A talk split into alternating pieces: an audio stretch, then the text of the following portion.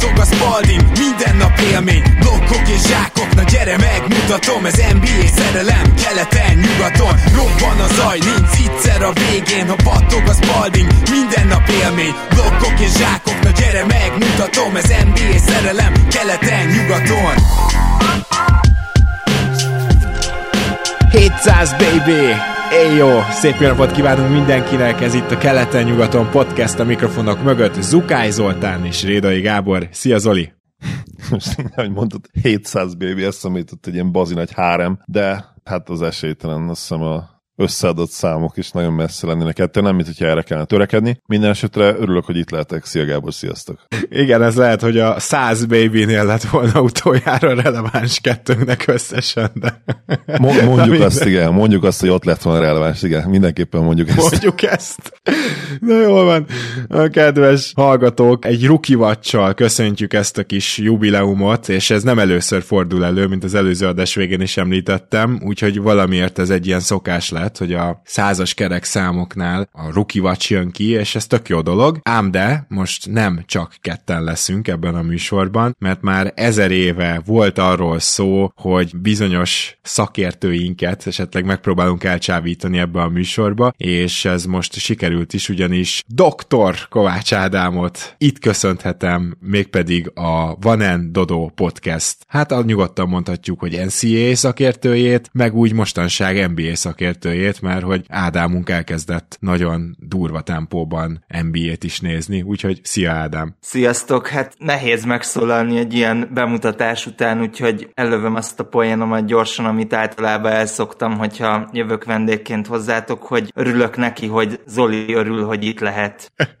Szia Ádám. Annak is örülök, hogy örülsz annak, hogy én örülök, de annak is örülök, hogy te remélem, hogy örülsz szintén annak, hogy itt lehetsz. Úgyhogy köszönöm, hogy elfogadtad. Csodálatos, gyönyörű. Egyébként azért készültem ezzel a beköszönéssel, mert ez a örülök, hogy itt lehetek beköszönés tőled, ez, ez olyan, mint valami legdurvább vírus, és elkapja a vendégeiteket általában, és az összes vendégetek, vagy ilyen 95% úgy köszön be, hogy sziasztok, örülök, hogy itt lehetek, és én ezt véletlenül se akartam tőled elvenni.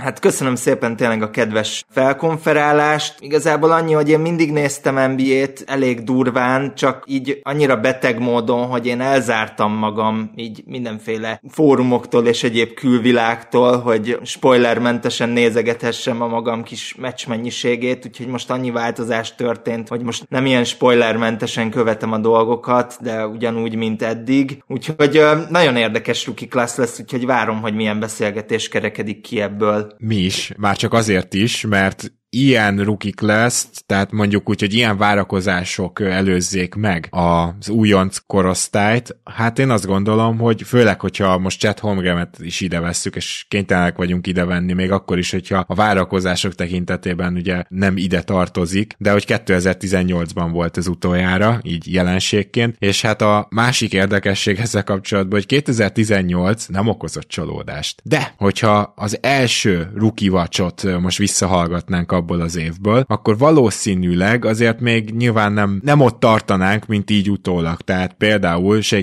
Alexander a Clippers cserepadjáról beszállva nyújtott egy-két biztató teljesítményt, vagy ugyanilyenkor Trey Young egy teljes totális katasztrófának tűnt az első hónapja után, ugye emlékszünk, hogy ő gyakorlatilag nagyjából másfél-két hónap után kezdte el megmutatni azt, hogy ilyen egyszemélyes rendszer lehet. Úgyhogy ez egy nagyon jó iránytű és iránymutató, azt gondolom, a mostani rookie classhez is, hogy az a 2018, amit nagyon vártak, és ami nagyon be is jött, és az elmúlt tíz év lehet talán legerősebb ilyen rookie osztálya, az sem egy hónap alatt nőtte ki magát, de ugyanakkor mégis nagyon érdekesek az első benyomások, és akkor, ha már itt vagy vendégként Ádám, adnám neked a szót, hogy van-e olyan rookie, akivel szívesen kezdenél, van-e olyan valaki, aki eddig meglepett téged, lehet akár a legnagyobb sztár is, lehet akár 10 percet játszó játékos is, vagy lehet, hogy mondjuk az lepett meg, hogy egyáltalán nem játszik például Indiánában valaki.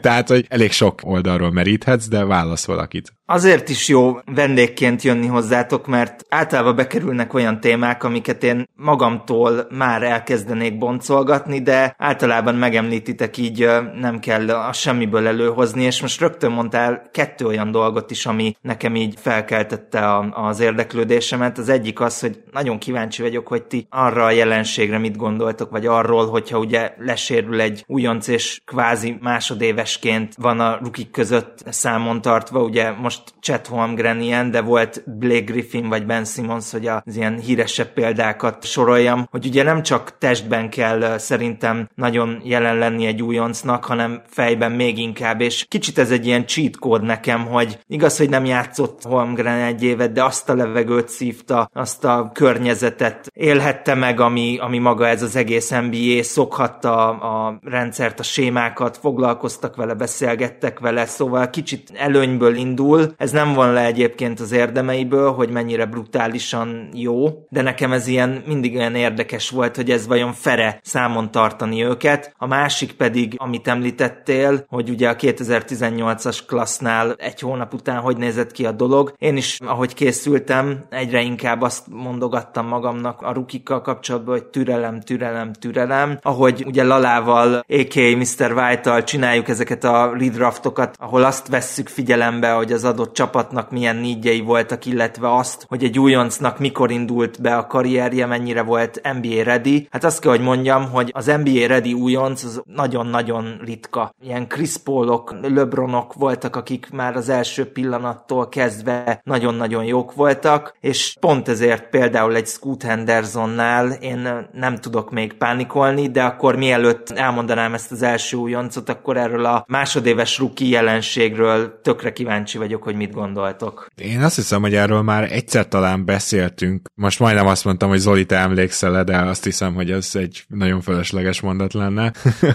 szóval igazából... Igen, valószínű. Wow, a saját podcastomban. Oké, okay. hát, Bocsi. Minden esetre azt hiszem, hogy Embiidnél is emlegettük például azt, hogy mekkora előny volt ez neki, pedig akkor még nem is ment a podcastünk, amikor ő így volt újonc, és teljesen egyértelmű. Tehát úgy értem, hogy szinte minden történelmi példa, talán Csumé Okikét kivéve, akinek szánt szándéka volt egy ilyen úgynevezett redshirt éve, hogyha emlékszünk, tehát őt direkt azért ültették, és nem sérülés miatt, és még így is azt mondanám, hogy a, a tényleges újonc Bocsánat, évében... hogy sérülés miatt ültették, mert volt egy, azt hiszem, ACL szakadása az utolsó NCAA meccsén a Madnessben, úgyhogy neki legalább egy fél év volt, ami miatt ki kellett ülni. Hát igen, érted, csak kvázi ő visszatérhetett volna, és mégis de facto kijelölték neki redshirt évnek, tehát egyébként... Igen, ebből a szempontból, igen. Érdekes kérdés, hogy Holmgren visszatérhetett volna-e hamarabb, mert valószínűleg ő is igen. Na mindegy, folyamatosan az összes példa azt mutatja, hogy ez egy nagy-nagy előny. Egyszerűen ezek a játékosok sokkal hamarabb illeszkednek be egy játékrendszerbe, amit egy éven keresztül figyeltek, és egy éven keresztül hallgatták az egyzőjük minden instrukcióját a padról. Egyértelmű, hogy előny, és amiről ma részben akarok beszélgetni, az már egy picit felkészíti a szezont arra is, hogy az év újonc címnél ugye chatről és főleg Vembiről beszéljünk. Szerintem ez olyan szempontból is érdekes összehasonlítás lesz, hogy mind a ketten magas emberek, mind a ketten támadásban én azt gondolom, hogy relatív hasonló szerepben vannak, és amellett, hogy nyilván chatnek segített az, hogy legyen egy plusz éve, főleg abból a szempontból, hogy ugye ő bevallottan, mint a legutóbbi tweetjét láttuk, amit le kellett fordítani ugye Boomerre, de amikor specifikusan Durant bizonyos típusú tripláit emelte ki, hogy mennyire nehéz az, és hát ugye ugye összefogott az internet, hogy le tudják fordítani ezt a Z Generation kosárlabda szaknyelvet, ha nevezhetjük ennek. Nyilván az is segíti, hogy az OKC-ben jelen pillanatban több a magas kosárikúval rendelkező játékos, és ügyesek abban, hogy az adott sémát jól csinálják, majd erről is szeretnék egy kicsit beszélni, de én azt gondolom, hogy egyértelmű, hogy, hogy chat jelen pillanatban kiemelkedik ebből a rookie mezőnyből, egészen elképesztő, és ha nagyon akarnánk, igazából megtehetnénk, hogy egy órát szentelünk neki, és szerintem érdekes tartalommal fel lehetne tölteni. Én összegyűjtöttem pár érdekességet, de nyilván beszélni akarunk még a többiekről is. Például, ha már említetted, ugye, és kérdezted Ádámtól az elején, hogy ő kiről szeretne beszélni, majd Ozsár Thompsonról is szeretnénk beszélni, mert ő a maga módja legalább annyira különleges és érdekes, mint Chat, vagy egyébként, mint Wemby. Pont róla akarok egyébként, úgyhogy telibe találtad, Zoli. Szuper, akkor ez jó átvezetés is volt. Azt hiszem, hogy akkor most hivatalosan is beindul ez a rész, aminek a címe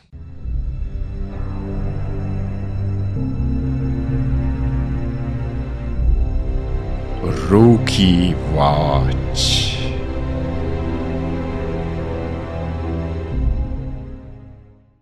Hát ez egy bakancslistás dolog volt nálam, hogy a ti rookie vacsotok után megszólalhassak. Ez Gábor rookie vacsa, és át is adom neki ilyenkor szívesen, mert érdekes, meg vicces, de inkább vicces, mint érdekes. Olyan felemás érzelmekkel viselhetek még mindig a rookie watch. Én felé. imádom. Na, Mondjátok ki nyugodtan azt a szót, hogy legendás, azt keresitek. Legendás, így van, ezt, ezt Igen. A, a legendás és a mitikus között majd még eldöntik a hallgatók, hogy melyik lesz ez a Rookie Watch zenés ilyen átvezetőtök. Na de hogy akkor válaszoljak ilyen 8 perc vagy 7 perc után a feltett kérdésedre, Gábor, hogy én kit hoztam, vagy ki az, aki nekem leginkább ilyen érdekes jelenség. Hát ő Oszár Thompson, aki szerintem mondhatunk a harmadik legfontosabb rukinak egyenlőre az eddig eltelt idényből. Ugye ő a Detroitnak a ötödik helyen draftolt játékosa, ugye az Overtime Elite-ből érkezett, úgyhogy én őt nem láthattam játszani az NCA-ben, annyira meg még én se vagyok elvetemült, hogy overtime elit meccseket nézzek, de a srác egyszerűen elképesztő. Tehát ha úgy érkezel meg az NBA-be, hogy az első két percetbe háromszor is blokkolsz, és ebből Jimmy Butler-t blokkolott kétszer egy támadáson belül, akkor azt gondolom, hogy hátul megvannak az adottságait, hogy bírda az egész NBA szezonos grindot. Elképesztő atléta, nagyon-nagyon jó védő, tehát amikor azt gondoltam, hogy ő az egyik legjobb védő ebben a klaszban, akkor nem gondoltam volna, hogy ennyire durván ő már rátehető akár sztárokra is. Az már nagyobb probléma, hogy a tripla és egyéb százalékai azok egészen elképesztően rosszak, mondjuk úgy, hogy 13,8%-kal triplázik, és láttam a Pelicans ellen egy olyan mérkőzést, ahol csontüresen hagyták, és egy negyeden belül dobott három darab homályt, és középtávoliból is egy olyan homályt, ami még a hálót se érte el, szóval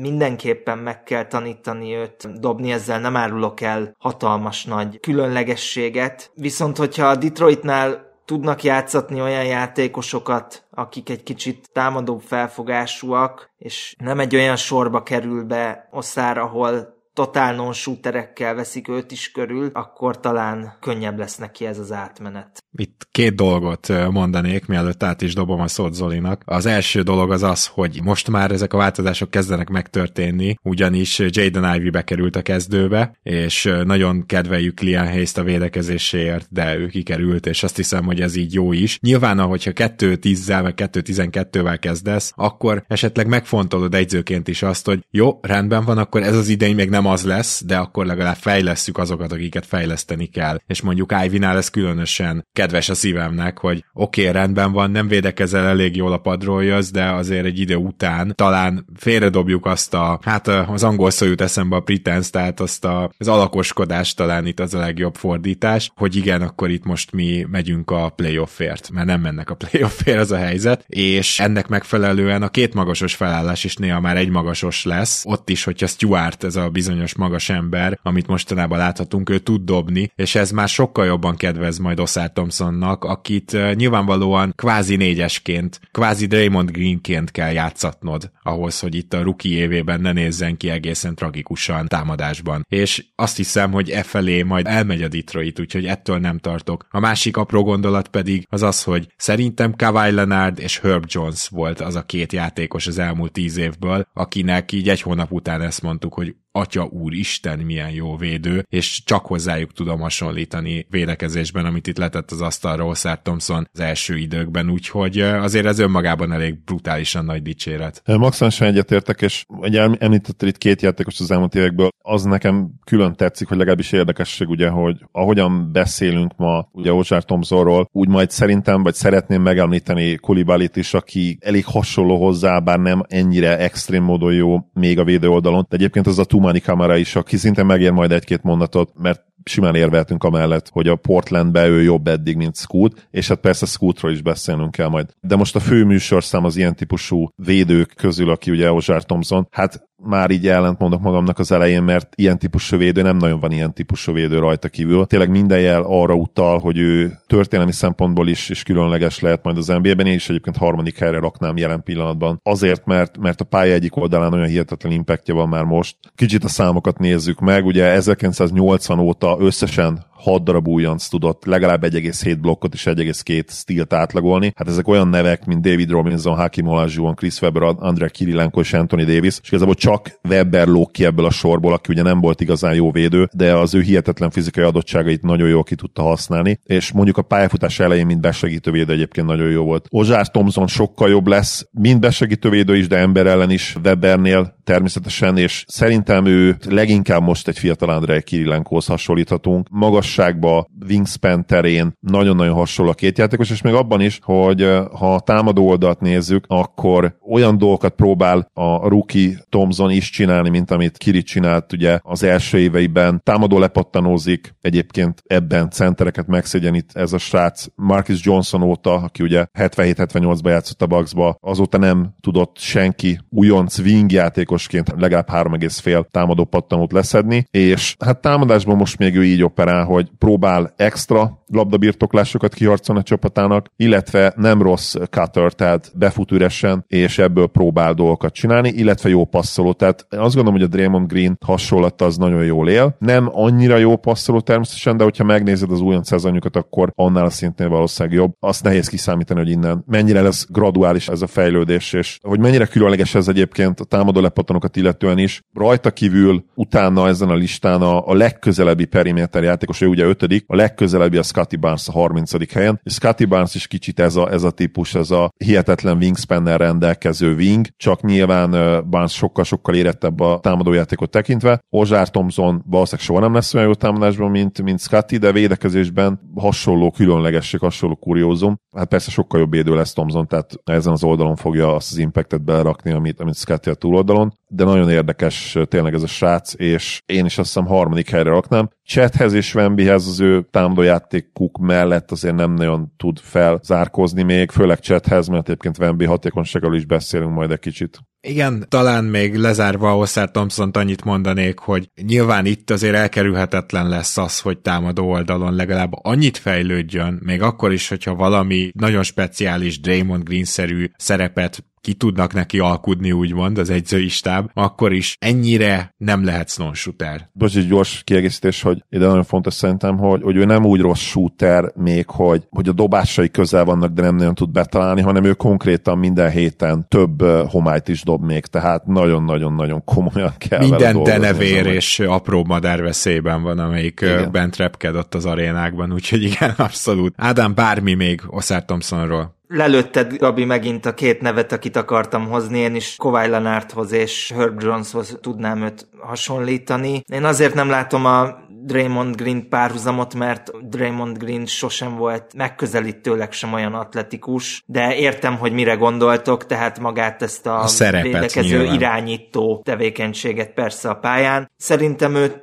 neki meg fogják tudni tanítani a, a dobást, állítólag nagyon rendben van a mentalitása, jó gyerekek az ikertesójával együtt, szóval én, én nem aggódom, idő kell neki, viszont arra én abszolút nem látok semmilyen okot, hogy a védő oldalon neki visszaessen a, a teljesítménye. Aki már így tud berobbanni a védő oldalon, az valószínűleg jó védő is marad. De azért valamennyire igaz ez Chet Holmgrenre is, nem? Bár Zoli egyébként tök jó, hogy felsoroltad azokat a vingeket, akik szintén nagyon jó védők ebből a classből, de ha már Holmgremet ennyit emlegettük, akkor szerintem kicsit evezzünk arra át, hogy Holmgren bizony védekezésben is rendkívüli impactet hoz a pályára, és támadásban is, és azon kívül, hogy már megbeszéltük, hogy mekkora előny neki ez a kvázi redshirt év, azon kívül azt is említsük meg, hogy, és tényleg nem akarom kisebbíteni az érdemeit, de hogy az OKC-nek gyakorlatilag, ha össze kell foglalnod, hogy minden, amire szükségük volt egy játékosban, azt teljesen totálisan Chet Holmgrennek a skillsetje. Tehát ugye az, hogy tavaly miért működtek ennyire rohadt jól Kendrick williams centerben, azt gyakorlatilag össze lehet foglalni úgy, hogy Dégnónak a filozófiája az volt egy centerrel kapcsolatban, hogy dobja rá a triplát, hogy le tudja ütni ugyanúgy a labdát, hogy ezzel helyet teremtsen az egyébként nagyon jól passzoló és sokszor jól betörő játékosainak. Ugye Gidire az első igaz, de például ugye Shai Alexanderre és Jalen Williamsre mind a kettő igaz. És az egyébként vicces, hogy Jalen Williams hiányában elkezdett szenvedni a Thunder most az elmúlt meccseken, remélem, hogy hamar visszatér, de azért itt szerintem fontos ezt megjegyezni, hogy elképesztően jó szituációban van Holmgren, de azért ezt a jó szituációt ilyen dobószámokkal megspékelni, az még akkor is különleges, azt gondolom, hogyha megvan ez az előny, amiről beszéltünk, mert ezt és nyilván itt azért még visszább az agyarakkal, hiszen egy kicsi minta ez az egy hónap, de ezt biztos, hogy nem várta senki. Szerintem maga Chad Holmgren sem. Tehát annak ellenére, hogy a tartató és tartatatlan adásban azt mondtam, hogy neki rukiként is meg lehet az 50-40-90, annak ellenére szeretnék egy picit adózni ezelőtt a hát döbbenetes teljesítmény előtt, és leróni csodálkozásomat, mert gyakorlatilag a triplája úgy néz ki, hogyha van ideje be, belállni, akkor bedobja. Én szerintem ez a tripla, bár az OKC-ben sosem lesz ilyen 8 meg 10 kísérletes szezonja valószínűleg, tehát nem, nem hiszem, hogy erre épül, de ez a tripla így biztosabbnak néz ki, mint Carl Anthony Towns triplája, ami ugye valószínűleg minden idők legjobb magas ember triplája. És ezt, hogyha hozzáadod mindahhoz, amit eddig elmondtam, akkor itt valami egészen félelmetes támadó potenciál is van, nem csak védőpotenciál, és ilyen two-way impact kezdeni, hát én nem is tudom. Szóval Chet Holmgren valószínűleg, hogyha most potenciába be kéne lőjük, akkor Shai Alexander mellett a másik szupersztárja lehet, vagy Jalen Williams mellett a harmadik szupersztárja lehet hosszú távon az OKC-nek, ami döbbenetes a csapatra nézve egyébként, tehát hogy ott milyen távlatok vannak. Én Jalen williams abszolút nem láttam a szupersztár, de, de chatbe egyértelműen. Ő egyébként már az egyetemi éve alatt is jó dobó volt, három kísérlet felett 39%-kal triplázott, és ahogy őt jellemezted, lehet, hogy a valóság még annál is jobb, mivel chat jelenleg úgy hoz 17-8-as átlagot, egyébként két és fél asszisztal és 2,3 blokkal, hogy nem nagyon vállal el rossz dobásokat, és nem csak rossz dobásokat nem vállal el, hanem még ilyen közepesen megtámadott, közepesen levédett dobásokat sem, és van egy olyan belső beszélgetés az okc hogy lehet, hogy még agresszívebb, tehát szeretnék, hogy még agresszívebb legyen, mert egyszerűen annyira-annyira hatékony. És ugye az összes dobásának az 55,7%-át értékesíti, 43,4%-kal dob jelenleg triplából, és ugye gyakorlatilag, most lehet, hogy beesett egyébként a, talán a büntetőzése 90% alá, de, de ott van gyakorlatilag a közelében. Ami a védő oldalt illeti, nagyon jó besegítő védő, egyedül a ball screenek ellen vannak még gondjai időnként, megkerülik, nem tudja feltétlenül, hogy hol van tökéletesen, de ott is jó teljesítmény nyújt, és a gyűrűvédés az, a szenzációs már most. Nyilván nagyobb képzett centerek ellen megszenvedett, ugye Jokic megette reggelire, volt ez a híres tanácsa is utána, de amivel egyébként nem feltétlenül értek egyet, tehát uh, nyilván kell egy kis súly még csetre, de pont azért különleges, és részben pont azért tud már most hatékony, sőt, hát a hatékonyan is túlmenően időnként dominálni a Warriors elleni meccset, nem tudom, láttátok-e, ott volt az, ahol tényleg már ő most átkapcsolt egy ilyen kapcsolót, és scorer üzemmódba ment, és abszolút nem tudtak megállítani 36 pont, úgyhogy mellette playmaking is meg volt 5 assist. Tök egyértelműen szupersztár potenciál van benne, és én visszamenőleg is örülök annak, hogy nálam ugye, ha jól emlékszem, majd itt azért ne eskessetek meg, ha ez egy létező szó. Én első helyen vittem volna egyértelműen, és én egy hatalmas Chet Holmgren fan voltam már az egyetem éve alatt is, sőt előtte is, és utána is az maradtam, és ebben bíztam, vagy talán ebben nem is bíztam, mert ez annál is sokkal jobb, mint amire számítottam eddig. Hát igen, Ádám, itt most hozzád fordulunk, tehát lehetette ezt várni az alapján, amit mutatott a college szezonjaiban, mert lehet, hogy erre egyértelműen az a válasz, hogy nem, mert ezt nem lehetett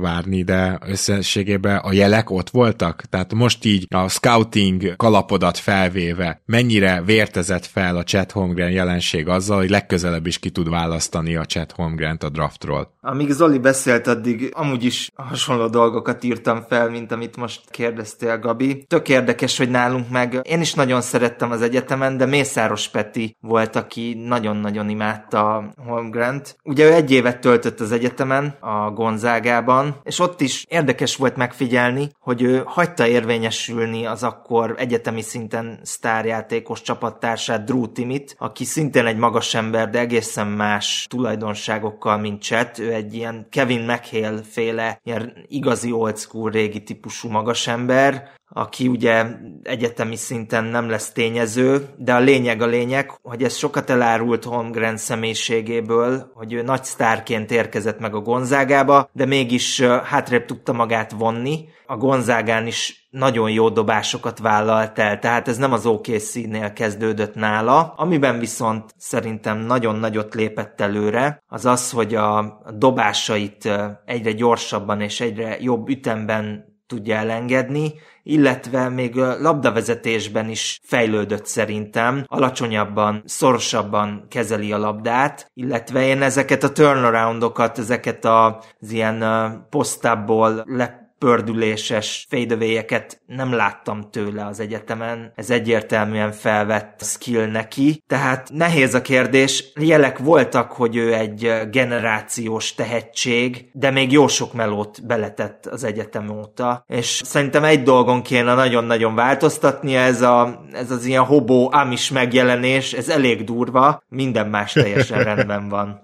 Jó, hogy ezt is említetted, de egy dologra hagy reagáljak külön, és utána mehetünk át akár Wembire. Ez a labdakezelés, ez most nem egyszerűen néz ki. Tehát ha még nem a legjobb center labdakezelése van az egész ligában, és ez sem lepne meg, hogyha ezt ki tudnám Szerintem mondani. egyértelműen neki van egyébként, tehát Jó, köszönöm. végigpörgetem fejbe, abszolút. De hogy a következő években a centerek közül neki lesz kiemelkedően a legjobb labdakezelése, hova tovább az elmúlt nem tudom hány évből, meg hogyha visszanézzük, hogy a centereknek mennyire kellett leütni a labdát az elmúlt nem tudom én 30 évben, akkor ez ilyen all-time magasságokról beszélünk nála. Ezt is nagyon nehezen tudják nem kezelni, tehát én azt gondolom, hogy csapatok előbb-utóbb rájönnek majd arra, hogy nem magas emberrel, és főleg nem lassú magas emberrel kell Chet Holmgremet fogni. A másik apróság pedig annyi, hogy védekezésben nagyon érdekes lesz, hogyha mondjuk Jalen Williams van, vagy Kendrick Williams ott van a pályán, vagy Jalen Williams ott van a pályán, kvázi négyesben, akkor megfordulhat a szerep. Tehát főleg az ilyen jokicsok ellen egyre gyakrabban csinálja majd biztos vagyok benne az OKC is azt, hogy ezek a ugyan alacsony, de rohadt erős, ilyen PJ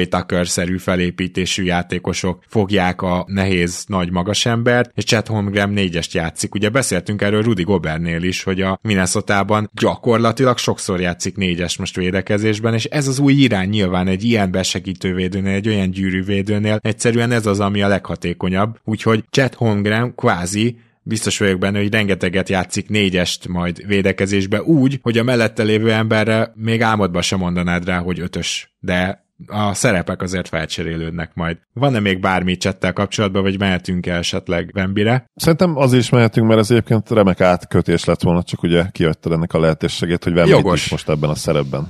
Teljesen jogos, talán azzal a különbséggel, hogy Vembejama mellett egy kvázi tényleges center van általában a pályán. Tehát azért is mondtam az előző pánikgombadásban, hogy nem védekezhet így a Spurs, mert hogyha megnézed azt, hogy Wembivel hogy védekeznek, és Wemby környékén mi történik, akkor itt megint ilyen all-time dolgokról beszélhetünk. Tehát volt egy ilyen nagyon vicces klip most, de hát ezt szinte minden meccsről ki lehetne vágni, de Steph Curry így bement, és ott találta magát Wembanyama, nem tudom, nem is hónaljánál, hanem mondjuk a csípőcsontjánál a palánk alatt, és így abba a pillanatban azt mondta, hogy oké, okay, akkor most hova passzoljak ki. Tehát ilyet még nem láttál. Egy ruki, akinek az első pillanata az volt gyakorlatilag az NBA-ben, hogy bárki bement a közelébe és ő ben volt a palánk alatt, fordultak ki az emberek. Fogták magukat, és oké, okay, itt nem fogom felrakni. Tehát, hogy amikor ilyen szintű, tehát ez se Rudy Gobernél, már nem ez az első éves, hanem a Prime Rudy Gobernél se láttál ilyet. Brook Lopez, most megújuló Brook Lopeznél senkinél nincs ez, hogy gyakorlatilag fel se teszik. Úgy kell keresni nagyítóval, hogy Wemby mellett valaki zicser dob, én két meccsenként egyszer, ha előfordul, és akkor is nyilván óriási sebesség előnyből. Tehát, ha semmi más nem csinál Wemby, csak bekeveredik a palánk alá, azzal olyan védekező impactje van, ami én szerintem történelmi, gyakorlatilag azt mondhatjuk, hogy soha nem látott. Így egy hónap után. És nyilván nála most kiemelünk majd egy-két gyengeséget is, vagy legalábbis a támadásban azért lesz mit kritizálni, de ettől függetlenül ez az egy dolog, ez azonnal érvényesül, és a Spurs mindent el kell, hogy kövessen, hogy emellett 26-ok legyenek védekezésben. Nekem az volt itt rögtön az első gondolatom, főleg, hogy Holmgrenről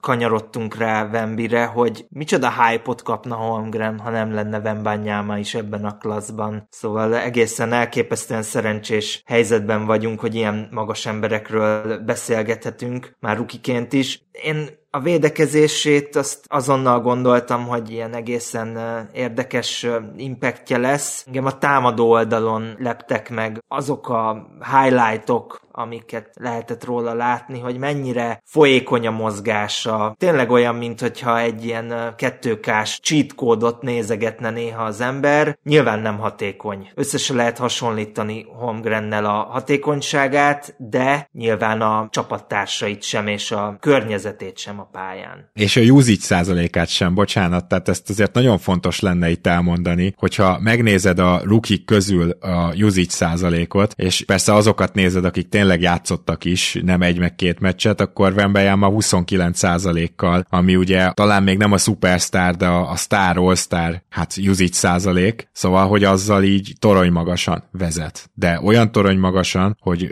az őt követő Craig Porter, hát ő irányítóként 22,7%-ot tud felmutatni, Scoot Henderson meg 22,6-ot. Na most Chet Holmgren ebbe a beszélgetésbe 21,2-vel száll be. És azért nyilvánvalóan nem igazság igazságos ilyen usage százalékok mellett durván számon kérni Vembajamát, mert hogyha ruki vagy, és 30 százalékos usage van, amit hogyha új hallgatóink kérdeznék, akkor elmondanék, hogy ugye ez sajnos nem egy túl jó stat a usage százalék, mert nem igazán van benne az előkészítés. Ebbe igazából az van, hogy vagy eladod a labdát, vagy rádobod a labdát. De hogyha ezt a mostani hozzátevést, ezt még így fejben odavarázsoljátok a stat mellé, akkor gondoljunk bele, hogy milyen irgalmatlan magas a 30 százalék. Ez azt jelenti, hogy amikor pályán van, akkor az eldobott vagy eladott labdák 30%-a az övé úgyhogy öten vannak a pályán. Tehát magyarán az ő hatékonysága az igen számon kérhető, de nem, nem annyira számon kérhető, mert egyszerűen ilyet rukitól, nem tudom, LeBron James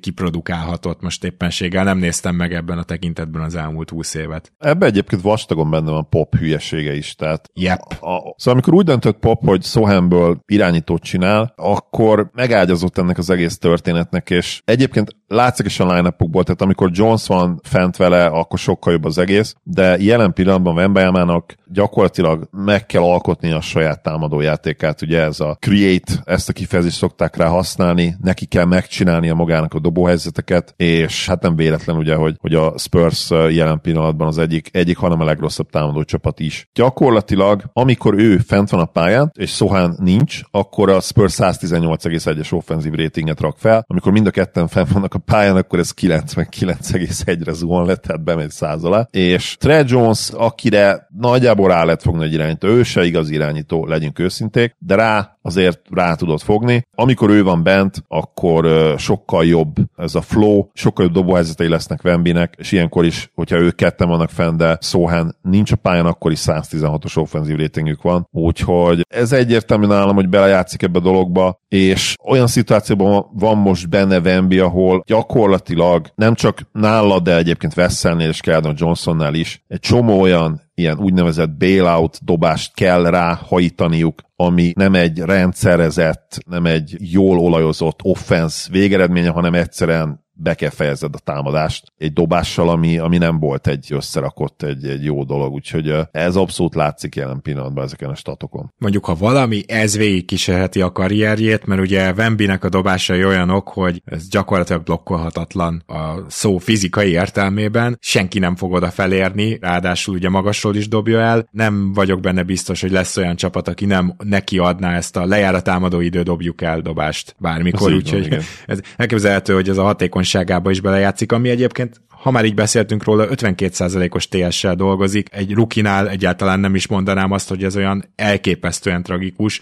de hát, tragikus, nem, jó. nem tragikus, most már azért rossz, mert ugye ezt mindig a liga átlaghoz kell hozzá igazítanod. Rossz, de valóban nem borzasztóan rossz. Figyelj, egyébként a rukiknál általában ez a középmezőny még fölsőbb rétegeibe tartozik, tehát most Chet Holmgren nyilván elkényeztet minket, de ettől függetlenül, hogyha visszanézed így a ruki éveket, akkor azt fogod látni, hogy az 52% ott semmi esetre sem tartozik a rosszak közé. Ja, igen, szerintem Bankironak is hasonló lehetett például az első Ja, évben ilyen, ja. ilyen hasonló támadó szerepben. Nekem még annyi gondolatom lenne Wembyhez, hogy azért képzeljük el azt, amikor beleszokik ebbe az egészbe, és rendes NBA játékosok fogják őt körülvenni. Neki akár egy csak egy sima game manager irányító is bőven elég lenne. Mondjuk, ha már Trey Jones szóba került, ha az ő tesója Tyus Jones lenne itt, vagy egy Monte Morris féle irányító, szerintem már az is nagyon-nagyon sokat segítene. Vagy esetleg, hogyha Popovics a pad végéről Devonte Grahamet előrángatná, már az is sokat segítene ebben az évben, mert messze ő a legirányítóbb irányító az egész bandában. Szóval... Graham Hát és ez, ez elég szomorú,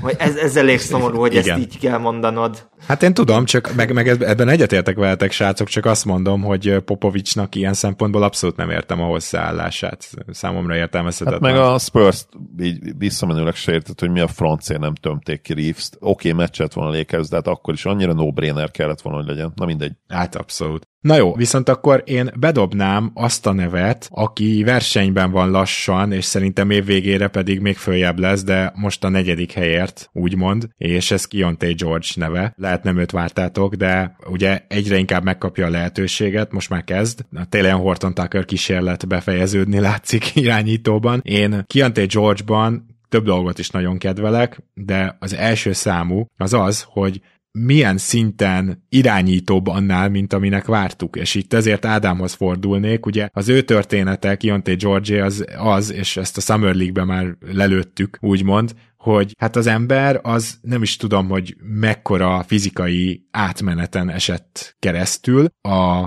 mondjuk utolsó college meccse és az első Summer League meccse között. Konkrétan leadott azt hiszem 4-5 kilót, és még 1-2 kiló izommal így jobb lett, szóval ez a úgymond testzsír százalékba foglaljuk ezt össze, akkor ott egy hatalmasat ugrott. Valószínűleg ez neki annyira nem volt meg az életmódjában, de rá a profi életmód önmagában olyan hatással volt, hogy hát kiderült, hogy ez a srác ez tényleg el tud indulni, NBA atléták ellen is be tud törni, és hogy például a triplája, vagy a Summer League-ben akár ugye a visszalépős triplája, meg pull-up triplája is jó lehet, hogyha mindezt gyorsabban tudja megcsinálni. Éppen ezért a Summer League-ben óriásit robbant, és én azt hiszem, hogy szépen lassan, de lépésről lépésre, talán mivel egy hónap telt az NBA-ből, azt mondhatnánk hétről hétre fejlődik. És ami még nagyon fontos vele kapcsolatban az az, hogy őt azért egyes-kettesnek várták, inkább ilyen kombó hátvédnek, jól mondom Ádám, és ehhez képest most én azt látom, hogy ő speciál, a leginkább aki irányítja ezt a csapatot, bár kétségtelenül a Jazz is küzd azzal a jelenséggel, mint a Spurs, hogy olyan igazi irányítója nincs, de ettől függetlenül is nagyon biztató az, hogy Kionte George egyre inkább tűnik irányítónak, és ahhoz viszont egy nagyon jó teste van, úgymond, tehát ő azért, hogyha ezen a poszton tud majd megragadni, nem csak megragadni az NBA-ben, hanem kiteljesedni, akkor szerintem neki kifejezetten előnyére válik majd az, hogy nem egy törpe, az, hogy van wingspanje, az, hogy kiderült róla, hogy atletikus, ami annyira nem derült még ki ugye a Kalic szezonokban. Talán az adásnak sem tesz rosszat, hogyha egy kicsit vitatkozunk. Én szerintem ez egy vicc, hogy ő a negyedik. Elhiszem, hogy neked a Summer League óta egy kedvenced, de számos rukit említenék meg előtte. 35%-kal dob mezőnyből, 32%-kal triplázik. Ezek ugyanazok a borzasztó dobásokból adódnak, mint amit a Bayloron is az egyetemi éve alatt elvállalt. Ami viszont fejlődött, amit említettél is, az a játék szervezése. Én ezt nem igazán láttam, nem is sejtettem, hogy ő akár ilyen 10x meccsen mennyi 16 meccsen lépett pályára, hogy ő 5,3 asszisztot fog átlagolni, úgyhogy ehhez nem olyan sok a 2,1 eladott labda, tehát ezt adjuk meg neki, de az, hogy ő a negyedik helyen állna a jelenlegi ruki listán, az szerintem egy erős részlehajlás. Én, Én azt mondtam, hogy a negyedik helyet már versenyben van nálam. Szóval azért e... nagyon mást mondtam, de mindegy. Jó, igen, akkor a negyedik helyért versenyben van. Meglátjuk, elképzelhető egyébként, hogyha sok lehetőséget kap, de én például egy Marcus Sasserben is több kakaót látok, mint Kionte George-ban. Tehát nagyobb potenciált látsz Sasserben, mint George-ban. Ezt mondtad most. Igen, ezt. Ja jó, ezzel abszolút nem értek egyet. Oké, okay, de azért Sasserről is mindenképpen beszélgessünk. georgia kapcsolatban Zoli, nálad mik az első benyomások? Én is inkább Ádámmal értek egyet, és már akartam is ezt a múltkor mondani egy kicsit, hogy ilyen, kicsit ilyen hideg vizet locsolnék rád. Hozzáteszem, hogy szerintem van komoly potenciál kijelentés George-ban, mert bár valóban kombogár, de amit mutatott playmakingben az elmúlt egy-két hónapban, az igenis egy nagyon komoly pozitív meglepetés, és azt mondatja számomra, vagy azt mondatja velem, hogy neki van esélye, hogy összerakja a dobását is. Az egyetemen szintén tényleg, ahogy mondta Ádám, borzasztó dobásokat vállalt el, és abszolút nem volt jó dobó. Viszont nem is volt nagyon-nagyon-nagyon rossz dobó. Tehát inkább nála tényleg az volt a baj, hogy nagyon rossz dobásokat vállalt el. 80%-os büntetőző volt, egész jól tudott faltokat is kiharcolni, és azért 7 tripla kísérlettel majdnem 34%-kal dobott. Szóval van benne, én azt gondolom, potenciál, mint egy három pontos, relatíve jól dobó, nem rossz playmaker, aki tud szervezni is, hogy ez azt mondatná velem, hogy neki a max potenciálja, plafonja magasan van, az valószínűleg nem, mert én abszolút, ha nem, nem is feltétlenül egy Sesserben, bár ez egy nehéz kérdés lenne, de mondjuk egy Kulibaliban egyértelműen nagyobb potenciált látok, egy Lively-ban egyértelműen nagyobb potenciált látok, hogy most két olyan nevet említsek, aki szerintem inkább lehetne versenyben a negyedik helyért most, mint ő, de nem is akarom teljesen letörni a szarod, meg nyilván nem is tudnám, nem arról vagy híres, hogy letörik a szarvadat. Nagyon sokat kell még szerintem várnunk Kionténél azt illetően, hogy egyrészt a playmaking az stabilan ott marad-e, relatíve okés labdeladási statokkal, meg hogy védekezésben össze tud rakni egy alapjátékot, és stabil triplázóvá és gyűrű közeli befejezővé tud-e válni, mert, mert ezek, ez a három dolog fogja alapvetően meghatározni azt, hogy neki hol van a max potenciája. Na akkor beszéljünk egy kicsit Szesszerről, mert... Bocsánat, annyit pontosítanék, hogy ugye Szesser 23 éves, tehát itt nem a potenciálra értem azt igazából, hogy az magasabb, mint hát George. pedig azt a szót használtad, hogy azt kakaó. Azt a szót használtam, de ő jobb játékos lesz NBA szinten, oh, mint ami jó. George. Végülis az is egyfajta potenciál, tehát igen. értem, igen. Mondani, igen. Nagyobb esélye van Szesszenek szerintem is, és ezzel egyetértek Ádámmal, hogy nagyobb esély van arra, hogy Szesszer az ő maximumát beteljesítse, és ezáltal az jobb összcsomag is lehet, mint ami George-ban benne van. Katasztrófa potenciál például kettőjük közül szerintem egyértelműen George-ban van inkább, mint, mint Szesszerben. Na, ebben speciál egyetértünk. Sesser szerintem gyakorlatilag az új Andrew Nemhard, tehát a tavalyi Andrew Nemhard most Sesserként érkezett el az NBA-be, a már rukiként idős, de a játékot jól értő, egyes, kettes, aki hozzá tudja tenni azt, amire szüksége van a csapatának. És Sessernél az elsősorban azért nem az irányítás, mert nem vészes, de azért ebbe ő nem emelkedik úgy ki a rookie classből, mint George, hanem elsősorban az, hogy rohadt jól kezdett el dobni. Csak hogy én meg ezt tartom egy picit túlértékeltnek, és ezért nem őt említeném előbb, mert George-nál azt látom, hogy van egy ilyen felfelé ívelés, hogy egyre jobban beleszokik, egyre, hogy is mondjam, csak nagyobb szerepet kap, ami nem tett jót egyébként a százalékainak, ami alapból se volt magas. Szeszörne meg azt látom, hogy hát ez az ember ez rohadtul jól elkezdte dobni a triplákat, és a legnagyobb erőssége azért eddig ez volt, és félért és ne essék, nem akarom őt lehúzni egy kicsit se, csak hogy én ezzel vagyok egy picit óvatosabb, mert látom, hogy ő sokkal hamarabb beleszokik majd ebbe a ligába, magasabbról indul természetesen, de Egyébként Szeszörnek a védekezése sem túl extra, illetve én szerintem az irányítási képesség, ha már nem háthoz hasonlítottam, az nem hátnál jobb egy picit. Viszont Szeszörben meg benne van az, tudjátok, ez a ez az olyan egyes-kettes, mint amilyen George Hill volt, hogy egyszerűen nem lehet üresen hagyni. Ő minden saroktriplát szinte automataként dobott be, amikor volt ez a bizonyos prime már George Hillnek, és valami hasonló típusú játékost, az simán kinézek Sesserből. Az, hogy neki mondjuk milyen fejlődési potenciája van, az egy nagyon jó kérdés. Meglátjuk. Ha gyorsan hozzáfűzhetek valamit, én Sessel tök jó kis játékos, de, de hogyha mondjuk max potenciálról beszélünk, vagy arról, hogy ki volt eddig igazán impresszív, az én például azt a kérdést teszem fel nektek, hogy mondjuk miért nem inkább Készen Valaszról beszélünk helyette. Mert szerintem ez is egy izgalmas kérdés lehet. Kíváncsi vagyok, Ádám, te hogyan rangsorod akár kettőket egymás ellen, illetve mit gondolsz akkor Készen Valaszról, aki ugye hasonló típusú játékos, és persze megvan az az előnye, meg az a hátrány is egy nagyon jó csapatban kezdett. Ilyenkor ez szerintem egyszer előny és hátrány is. Mindenesetre űr hatékonyságot és statokat hoz eddig. Ha felszorozzuk per 36-ra, akkor akár az év újonca díjért is mehetne. Nem egyébként, mert chat egyértelműen jobb nála, de ott lehetne legalábbis ő is akkor a, a top 5-ben mindenképpen. És itt még Ádám annyival egészíts már ezt ki, hogy én számomra ez is óriási meglepetés volt Készon Valasznak ez a szintű hatékonysága. Neked mekkora meglepetés volt? Hatalmas. Tehát őt szerintem elsősorban a védekezése miatt szerette volna az OKC, ehhez képest úgy érkezett meg a ligába, hogy az első nyolc tripláját bedobtam, vagy az,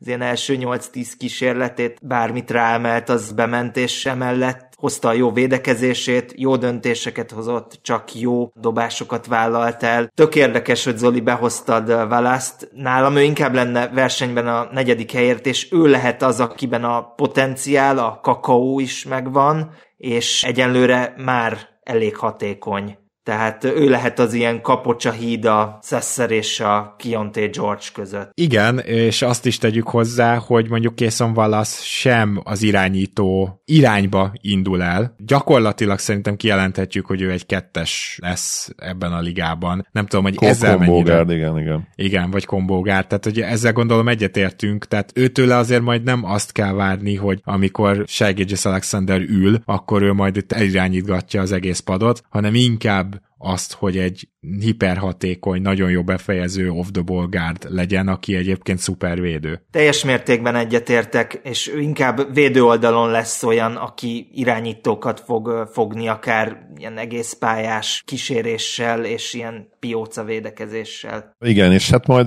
lehet, hogy gondolkodtak is egyébként ezen, de, de hogy nem annyira mi profilunkba vág, de egy, egy teljes adást akár arról csinálni, hogy a, hogy a Kentucky az hogy a fenébe tud ilyen gárdokat kinevelni. Egészen félelmetes, amit az elmúlt időszakban csinálnak, és itt az elmúlt időszak alatt nem is feltétlenül az elmúlt 5-6 évet, hanem lehet, hogy 10-15-öt kellene mondani. Ez egy jó ötlet, ezt fel fogom írni az ötletládába. Én pedig alig várom azt az adást Zolival egyetemben, de ha már ilyen típusú gárd, aki egyes, kettes és elképesztően jó védőnek néz ki már most, vagy védekezésben tényleg nagyon sokat hozzátesz, akkor említsük már meg Anthony Blacket is, aki, hát maradjunk annyiban, hogy ő azért irányítóbb, mondjuk ha nem a Kionté Georgi ilyen szempontból magasságokat nézzük a 5,3 asszisztjával, de hogy ő azért szemlátomást inkább irányító, mint mondjuk Készon Valasz vagy Sessor, de ha meg kéne mondanom, hogy négyük közül ki a legjobb védő, akkor én simán Anthony Blacket mondanám, úgyhogy készon valasztól én is le vagyok nyűgözve. Az valami egészen félelmetes, ahogy ő beszállt és beilleszkedett az Orlandóba, és ugye volt két sérülés, ami miatt bekerült a kezdőbe, az lehet, hogy aztán utána újra a padról jön majd, de az fontos nála, hogy úgy kezdte a szezont, hogy nem volt benne a rotációban. Jelenleg a kezdőbe van, és ez teljesen egyértelműen a védekezésével éri el. Azt tudtuk, hogy nála, tehát hogy ő egy picit fakezű, és hogy nála azért az majd egy reális veszély lehet, hogy mondjuk nem nagyon védekeznek rajta, de egyébként főleg az első meccsén az üres tripláiból párat bedobott, tehát hogy nem tűnik úgy, mint aki teljesen reménytelen, és emellett viszont védekezésben a legnagyobb sztárokat is megfogja, ugye az Orlandónak tényleg el vannak kényeztetve, tehát hogy ott nagyon sok jó védő van egyes kettes poszton, és általában ezek az egyes kettes posztú játékosok akár vingeket is fognak, mert viszont Bankéróval, meg Wagnerrel mondjuk nem szeretnéd ezt ellőni feltétlenül. Úgyhogy azt láthatjuk, hogy Black akár nála jóval nagyobb és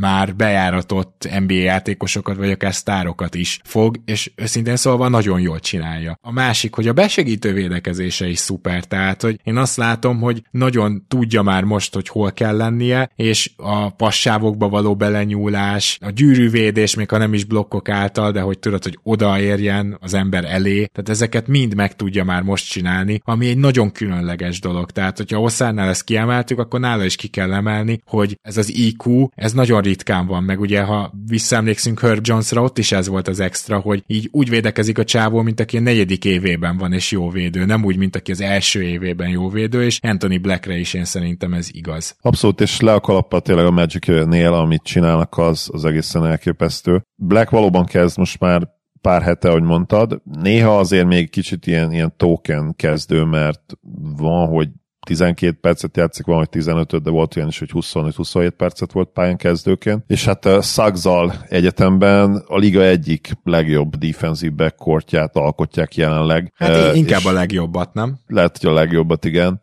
Nagyon-nagyon jók, és hát itt most megemlítem tényleg Isaac-et is, aki annyira sajnálom, hogy, hogy így alakult eddig a karrierje, mert amikor ő pályán van, az valami egészen hihetetlen, hogy a védekezésben mit csinál. Tehát tényleg ma nem 94, most csak ezt hangozzon el ez a szám, 94-es a defensive ratingjük isaac Így, így van, és az abszolút rekord az ugye, ha jól tudom, Ben Wallace egyébként 89-es defensive rating ami egészen rölyesen hangzik, így a 8-assal kezdődő defensive rating. Black kicsit szerintem ugye összehasonlított a többiekkel, picit csalunk abból a szempontból, hogy ő azért egy 6 láb 7 magas, igazából, ha őszinték vagyunk, wing termettel rendelkező játékos. Persze ne feltétlenül büntessük meg ezért, hiszen elég mozgékony is emellett, úgyhogy két méter felett van, és pontosan ezért tudod rárakni gyakorlatilag akárkire. Az mindenképpen meglepetés számomra, hogy, hogy egy ilyen zsinórba 5-6 meccset nyerő Magicben neki már van egy komoly szerepe. És azért arra számítok majd, hogy a szezon megy, hogy, hogy mivel támadásban hát egy még Suggsnál is talán nagyobb work in progress, ami hát logikus, mert ugye ő újonc, de azért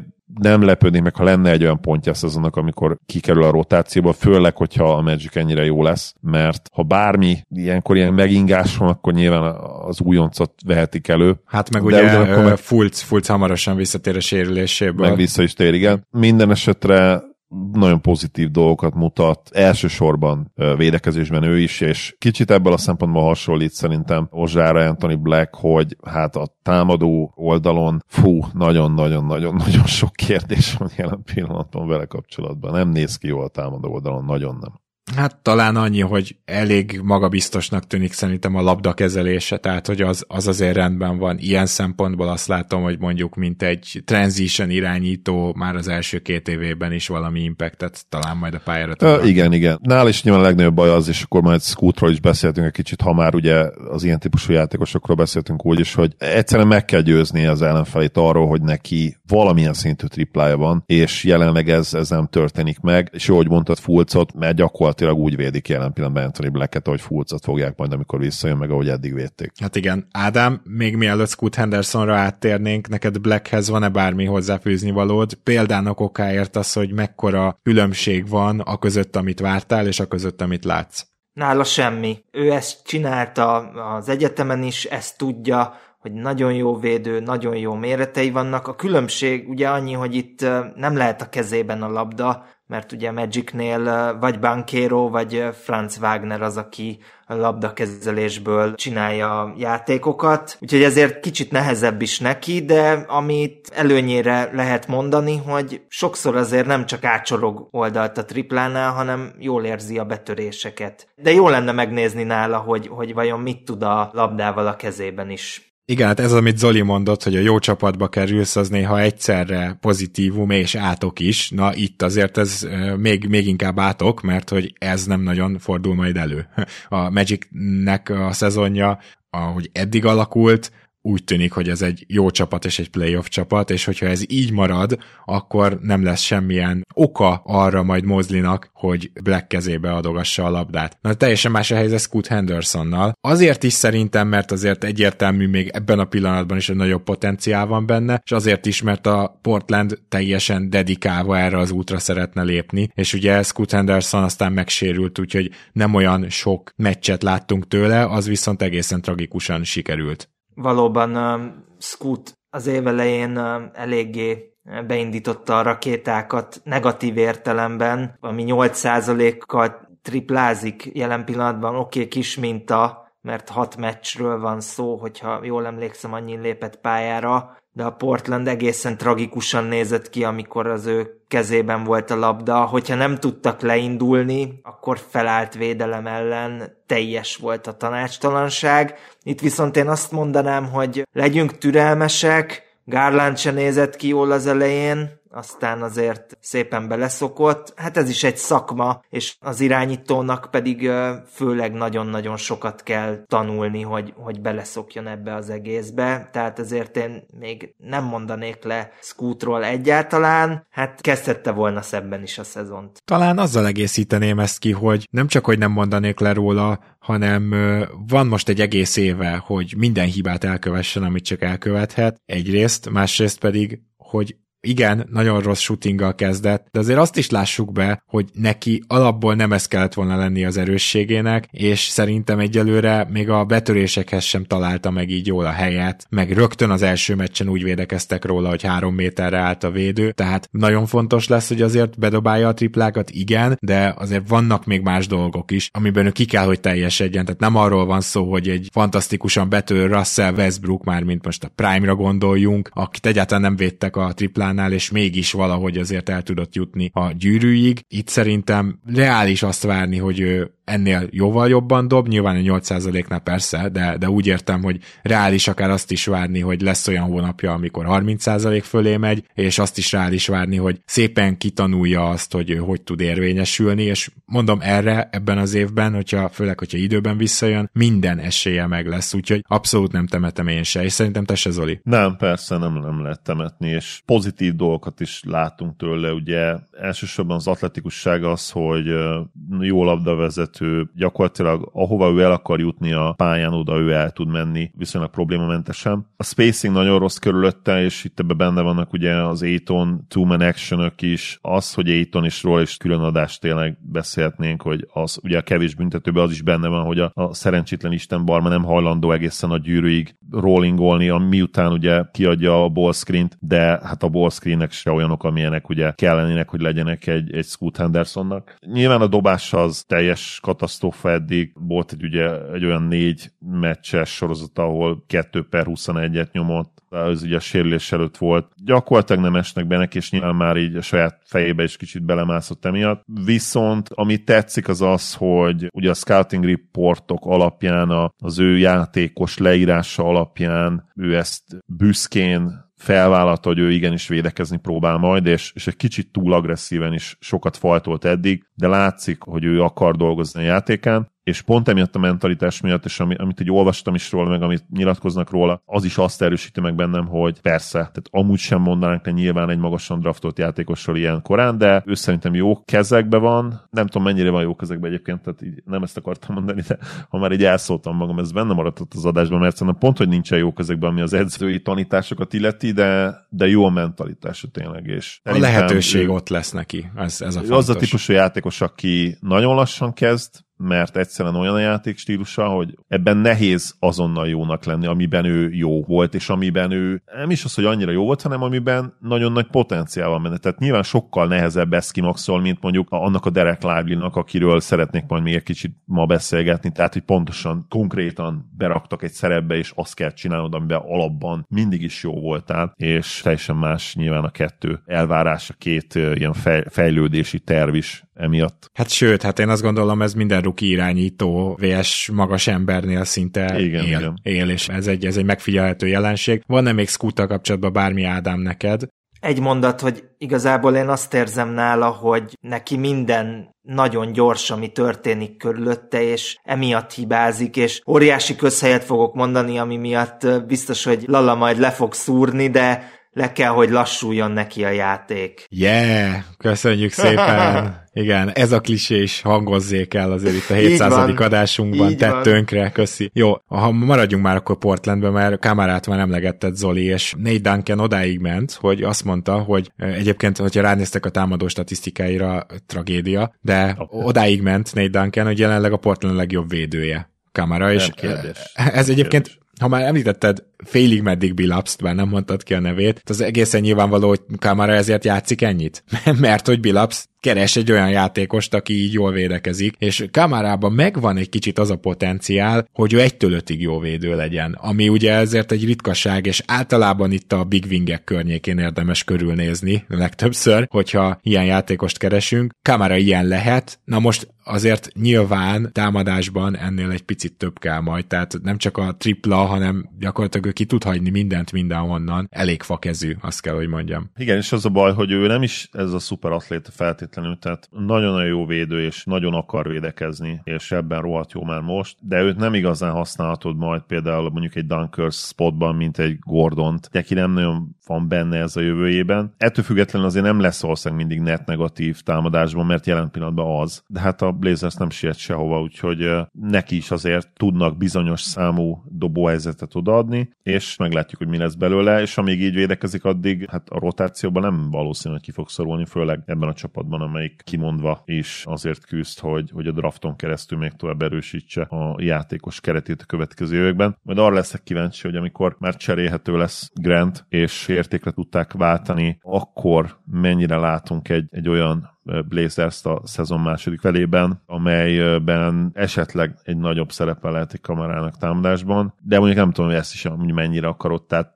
Nem áll ő erre még készen, igen. Hát meg tudod, ő, ő egy idős ruki, tehát az is valahol vicces, ugye, hogy, hogy Tybull szorítottak ki, ugye, hát lehet, hogy ő a következő Tybull egyébként, nem tudom már, nem te hogy látod. Szerintem a dobás az rendben lesz, vagy rendben lehet, ha a mozdulatból indulunk ki. Igen, én is ezt mondtam volna, hogy egy öreg ruki. Állítólag a Phoenix nem is nagyon akarta belerakni ebbe az évelei cserébe, és a Portland nagyon ragaszkodott hozzá, úgyhogy ők már előre számoltak vele, de mindenképpen egy pozitív meglepetés így a szezon elején. Na, ha már vingek, akkor beszéljünk Brandon Millerről, aki ugye, hát abszolút megkapta a lehetőséget. Azt hiszem, hogy a padról kezdett, aztán most már úgy is volt a kezdőben, persze ez leginkább Rozier sérülése miatt van, ha jól emlékszem, de már úgy is volt a kezdőben, hogy már Miles Bridges visszatért. Most bárhogy is van, eleget játszik Miller, és hát olyan közepeske mindenből. Tehát ugye őt szerintem többen féltettük attól, hogy hát ez a játékos, hogyha túl nagy szerepet kap, a túlságosan megkapja a kezébe a labdát, akkor azzal nem fog tudni mit kezdeni, és egyszerűen csak annyi történt, hogy nem kapta meg ezt a túl nagy szerepet, nincsen túlságosan sokat a kezében a labda, és egy ilyen off-the-ball winként igazából meglehetősen üzemképes. Azért azt hozzátenném, hogy védekezésben nem kényeztetett el minket, és nem úgy nézed a highlightjait, hogy hú te atya úristen, micsoda védő lesz belőle, és szerintem a kosári iq sincs olyan rohadt magasan, és ezt is lehetett egy kicsit tőle várni, de ne felejtsük el, hogy azért ő abszolút nem öreg, van még hova fejlődnie, de ez a fajta ilyen big wing, aki ő lehet, ennek abszolút mutogatja jeleit. Az, hogy superstar potenciált mutogat-e, arra egyelőre azt mondanám de facto, hogy nem. Viszont egy jól dobó off the ballban és jól működő játékos lehet. Úgyhogy összességében biztató, talán a második helyhez képest egy ilyen drafton nem annyira biztató, amit eddig tőle láttam. Mit gondoltok róla, srácok? Ő nagyon-nagyon jól kezdte a szezont. Az első három mérkőzés az gyakorlatilag újonc szinthez képest abszolút elit volt. Aztán azért lecsendesedett, és így is kijelenthetjük, hogy Brandon Miller abban jó, amiben vártuk, hogy jó lesz. Tudtuk azt, hogy a, a támadójáték az azért eléggé stabilan ott lesz az NBA-ben is. Tudtuk azt, hogy a, a dobása, bár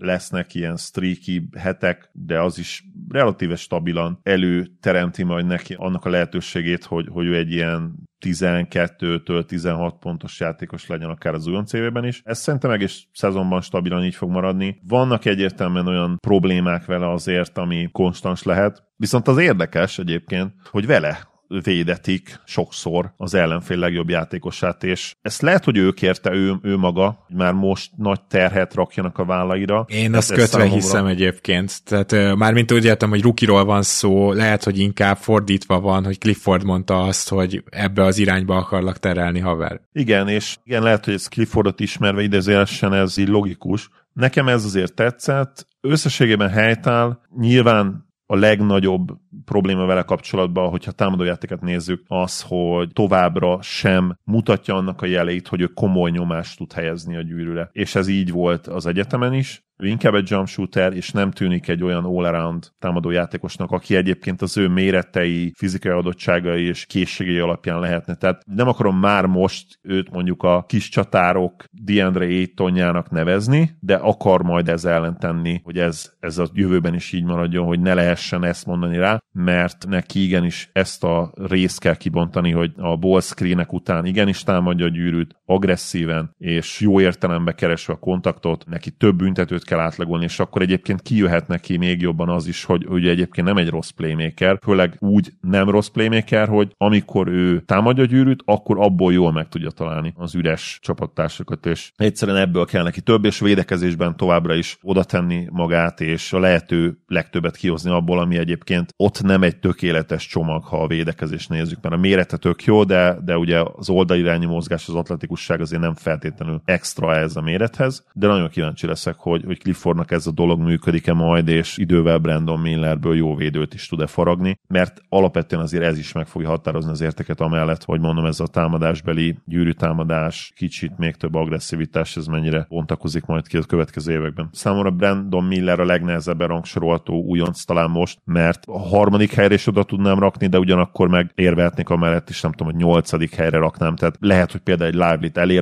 lehet, hogy mögé. Szerintem őt most nehéz rangsorolni ebből a szempontból, mert abban jó, amit vártunk, és kérdés, hogy ezt mennyire díjazod. Igen, és Ádám, tőled úgy kérdeznék Brandon Millerről, hogy ugye nem csak mindenki más hasonlította őt Paul Georgehoz esetlegesen, hanem ő maga is, sőt azt hiszem talán a kedvenc játékosa, vagy hogy Paul George videókat nézeget, és ha Paul George-ra visszagondolunk, akkor azért ő az első két évében, hát valami ehhez hasonló volt, de talán első évében még ez se. Mondjuk nyilván ez szituáció függő is, hogy ugye mennyit tudott akkor játszani, ott emlékszem Danny Granger mellett mögött. Amit akarok mondani ezzel, hogy látod-e még benne a Paul George-ot, mert gondolom abban egyet fogsz velünk érteni, hogy egészen pontosan olyan, mint ami ennek vártuk. Igen, semmilyen meglepetést nem okozott. Ha jól emlékszem, akkor így a draft környékén, akkor Zoli, te voltál, aki őt a második helyre tette, és például Gabi is, meg én is inkább Scoot mellett érveltünk, és szerintem továbbra is ugyanez a narratíva, hogy stabilabbnak tűnik a padló Millernél,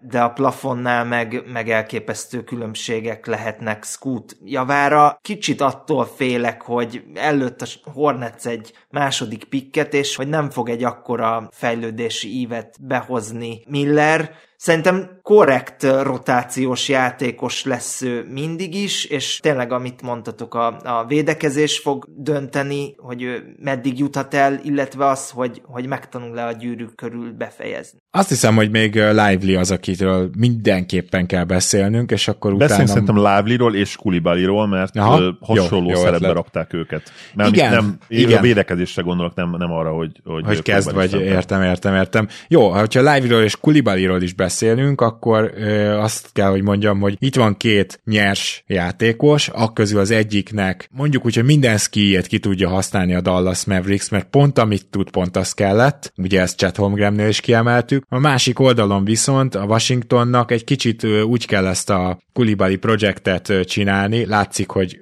micsoda besegítő védő például, egy-egyben szerintem még nem annyira brutális, de, de azért ott is mutatott jó dolgokat. Szóval a Washingtonnak viszont úgy kell egy kicsit kezelni ezt a dolgot, hogy gyerekek, egy tankoló csapat vagyunk, és ezért Kulibalit játszatjuk, és az sem baj, hogyha vannak támadásban szörnyebb meccsei, mert igazából egyébként tehát dobott többé üres triplát, nem arról van szó, hogy fakezű lenne, lerohanásban például nagyon hatékony, tehát tényleg egy ilyen elit atlétának tűnik, de azért a Washington nem azért játszatja Kulibalit, hogy többet nyerjenek. Ezt akarom mondani, miközben a Dallas kicsit kényszerből is, de azért játszatja Derek Lively-t, mert nekik pont ez kell, és ezzel nyernek többet. Szóval kicsit hasonlítanak is, de a szituáció az nem is különbözhetne jobban. Azért az tök durva, hogyha ránézek Kulibalinak a, a statjaira, hogy oké, okay, kis mint minta, de én ezt nem vártam, hogy 2,9 rádobott triplánál ő 44%-kal dob. Tehát ez ilyen eléggé pozitív meglepetés. Lively meg ő is azt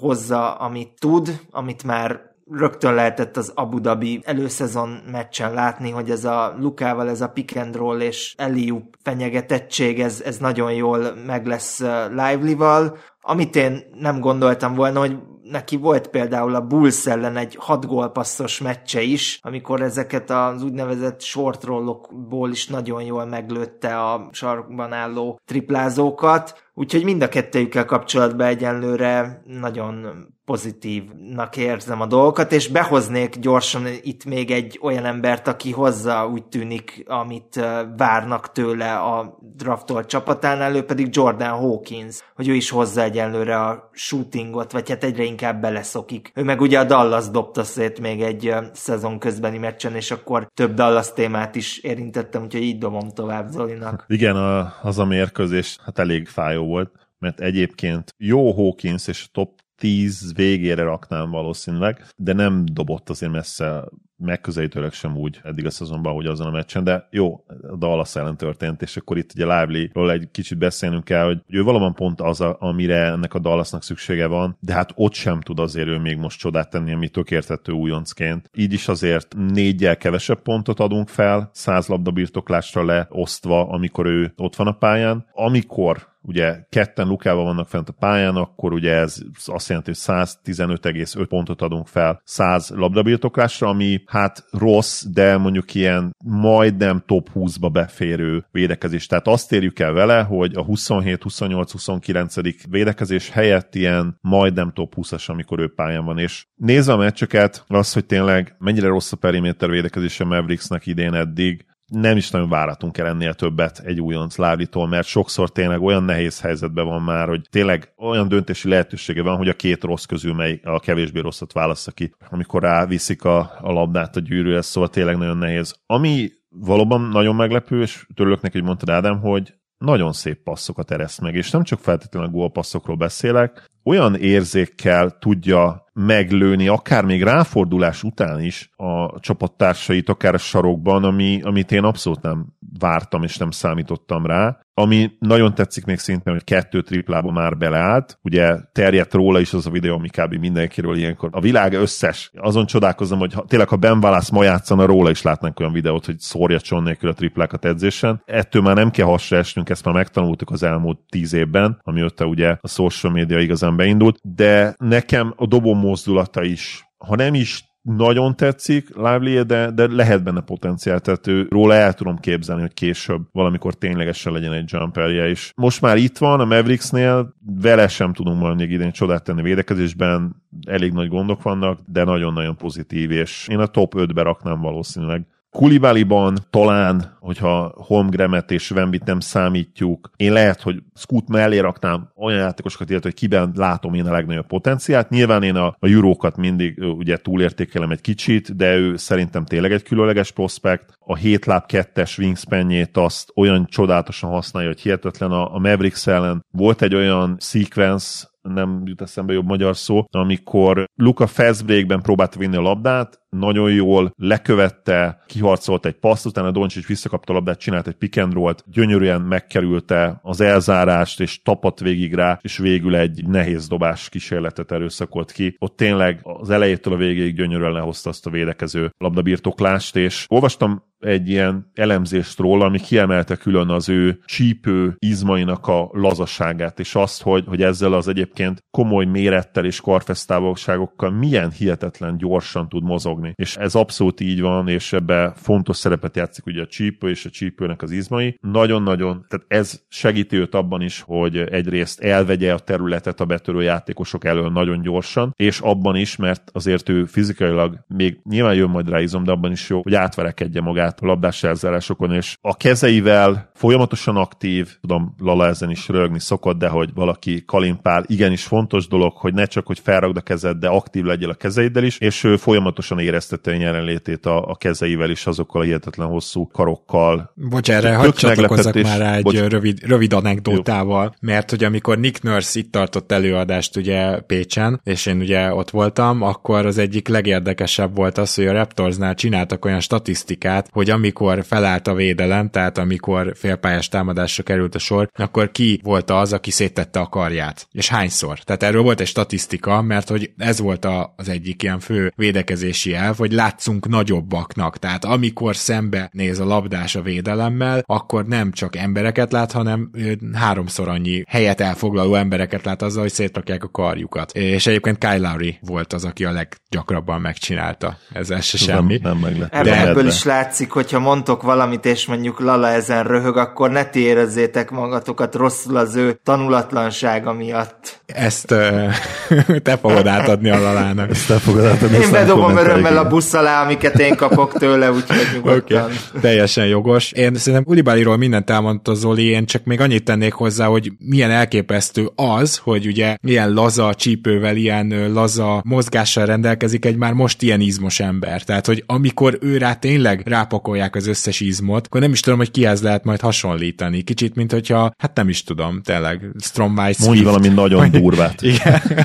Swift nem rossz egyébként fizikailag, igen. igen, Swift igen, egy igen. Brutális atléta volt. Na jó, de ő egyébként messze nem volt védekezésben, nem tudott így mozogni, meg se Nem, közelített. nem, nem. Hát ő magas ember volt ténylegesen. Szóval én, én nagyon nagy kulibali fan vagyok, és tényleg én elképesztő potenciált látok benne. Az ő dobását azt én nem kajálom meg messze, tehát Á. látszik a büntető százalékán is, hogy ez, ez nem hogy 40 százalék alá, de szerintem 30 százalék alá is be fog zuhanni a szezon végére. Meglátjuk. Minden esetre a Wizardsnak most hirtelen végre lett több oka is örülni. Hát mondjuk Jordan Poole nincs köztük az, Hát az okok nincs, között, de azt majd valamikor külön megemlítjük, de gyorsan még Hawkinsról annyit, hogy szerencsétlenre nagyon nagy szerep hárult, vagy szakadt. Tehát úgy, hogy azt hiszem nem is volt benne a rotációba a szezon elején, és most meg már így ilyen hozzáképes csillagászati ez a usage százalék, most már középtávolikat dobál, és ez nyilván épp most szorul vissza, amikor éppen Ingram és Zion is van, és ráadásul végre elkezdett mindkettő egyszerre jól játszani, de azért itt rá egy picit nagy volt a kabát, az látszott, és persze tök jó, hogy 36%-kal triplázik magas kísérlet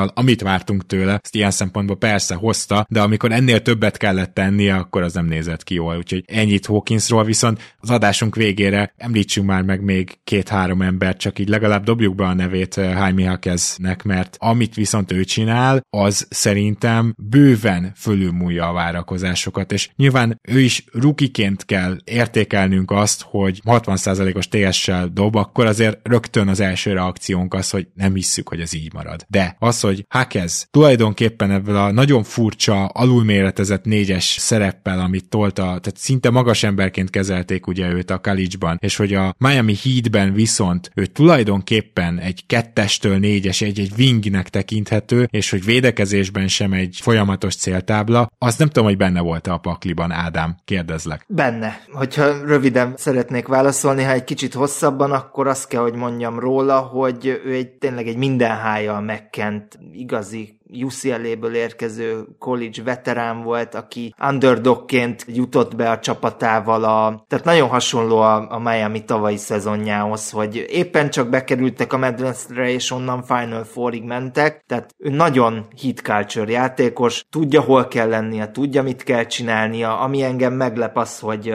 elég sok triplát ráemel, több mint hármat, én ezt egyáltalán nem gondoltam volna róla, és marha erős. Tehát én, én nem gondolom, hogy később is őt kéne kiszemelni bárkinek, hogy ő lesz a védelem gyenge láncszeme. Van egy nagyon beteg kompom hozzá, ami nem tudom, hogy átmegye a Dunán, lehet a Dunán nem megy át, csak az első patakon maximum, de hogy nem ilyen lenne Kelly Olinik wing verziója, mint ő? Ú, ez tényleg elég beteg hasonlat. Nem tudom, Olinyik volt jó védő valaha is, mert most így hirtelen nem tudom, hogy hova tenni. Hogy Igen, lehet, igen, mert ez most... mindig is egy kérdés volt, ugyanis mm-hmm. Olinyik mindig rohadt jól tudta, hogy hol kell lennie, de azért voltak, hogy is mondjam, csak mondjuk így mozgékonysági akadályai annak, hogy igazán jó védő legyen. Ezt nekem még emészgetnem kell ezt a kompot, majd a 800. adáson szerintem visszatérhetünk rá. Yeah, oké. Okay. Zoli, Jaime Hakez Juniorról mi, mik az első benyomások? Én ezt felírtam természetesen, és nem tudom, hogy csak a valószínűleg latino felmenők miatt, de hogy az ő draft kompja egyébként egy olyan név volt, akit én nagyon szerettem az NBA-be, ugye Garbahoza. A Garbahozán azzal szerintem atletikusabb, de egyébként érdekes, hogy, hogy tényleg ebbe a kis csatár, erőcsatár szerepbe volt ő is, és ami, amit mindenki mondott ugye Hakezzel kapcsolatban, az alapok, ugye az intangibles, hogy abban ő verhetetlen, és bár egyébként én sem számítottam arra, hogy ennyire jól fog triplázni, neki azért nem volt rossz jumperje az egyetem évek alatt se, bár, és ebben csapattársahoz Jimmy Butlerhez hasonlít, hogy tényleg egyik évben volt, hogy 34%-kal dobott, utána 30% alatt, szóval ez éppen melyik évben tartunk, úgy találta ki, hogy épp lesz-e triplája abban a szezonban, vagy nem, és egyébként rohadt frusztráló lehet játékosokra építeni offenszt ilyen szempontból. Hát ugye szerencsére azért rá nem kell építeni az offenszt a hitnél, bár sokkal nagyobb annál a szerepe, mint amire számítottunk, főleg az utóbbi időben, és gyönyörűen tud élni vele. Azt hiszem, hogy mindenkit kibeszéltünk, de ha már egy ilyen meglepetésemről, akkor még talán Craig Porterről egy picit Yeah. lehet, lehet Bocs, egybevehetjük őt Podzsemszkivel, mert szerintem két olyan kvázi irányító Abszolút. vagy egyes-kettes, aki azért meglepett minket a dobásával. Podzsemski esetében a lepattanózás, nem tudom, néztétek, egy 16 perc alatt négy lepattanót átlagolt, tehát Ja, így brutálisan jó. az új Josh Hart,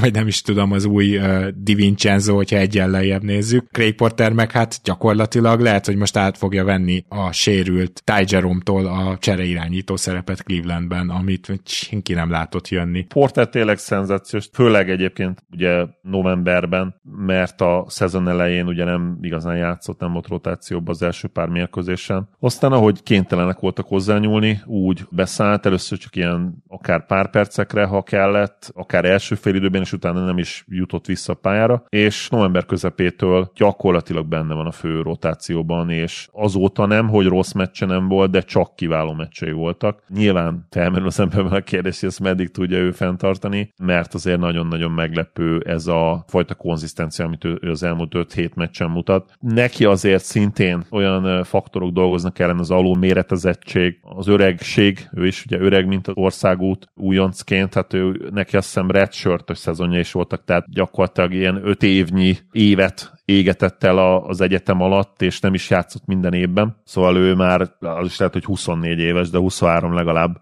Viszont azt már sokat gyára látjuk, hogy akinek komoly egyetemi tapasztalata van, ők igenis sokszor emiatt kevesebb hibával kezdik el az NBA karrierjüket, és jó teljesítményt tudnak nyújtani. Ráadásul egy kicsi egyetemről jött, borzasztó kicsi egyetemről, Wichita State-ről, és az egyik legkellemesebb újonc meglepetése eddig a szezonnak. Ádám, róla is beszélj, meg Podzsemszkiről is. Hogy látod őket eddig? Neked is ez a két ilyen meglepetés? Pozitív irányba mindenképpen. Ugye Craig Porter olyan szinten radar alatt volt, hogy még én se láttam őt játszani, még az egyetemen se, ugye a Wichita State-et azt... Na, várj, várj, várj, most, most álljunk meg, akkor most ezt emesszük meg, ami elhangzott. Tehát egy olyan játékosról beszélünk, akit Ádám sem látott. Igen, folytasd. Igen, és hogy ugye a Wichita State-et azt szerintem, Gabi, neked nem kell bemutatni, ugye Fred Fanfleet miatt, szóval ő is undrafted volt annó, Porter sem volt magasan rangsorolva, de úgy tűnik, hogy, hogy amit várnak tőle, azt megoldja. Podzsemskit én inkább követtem, figyeltem, a Warriors-ba is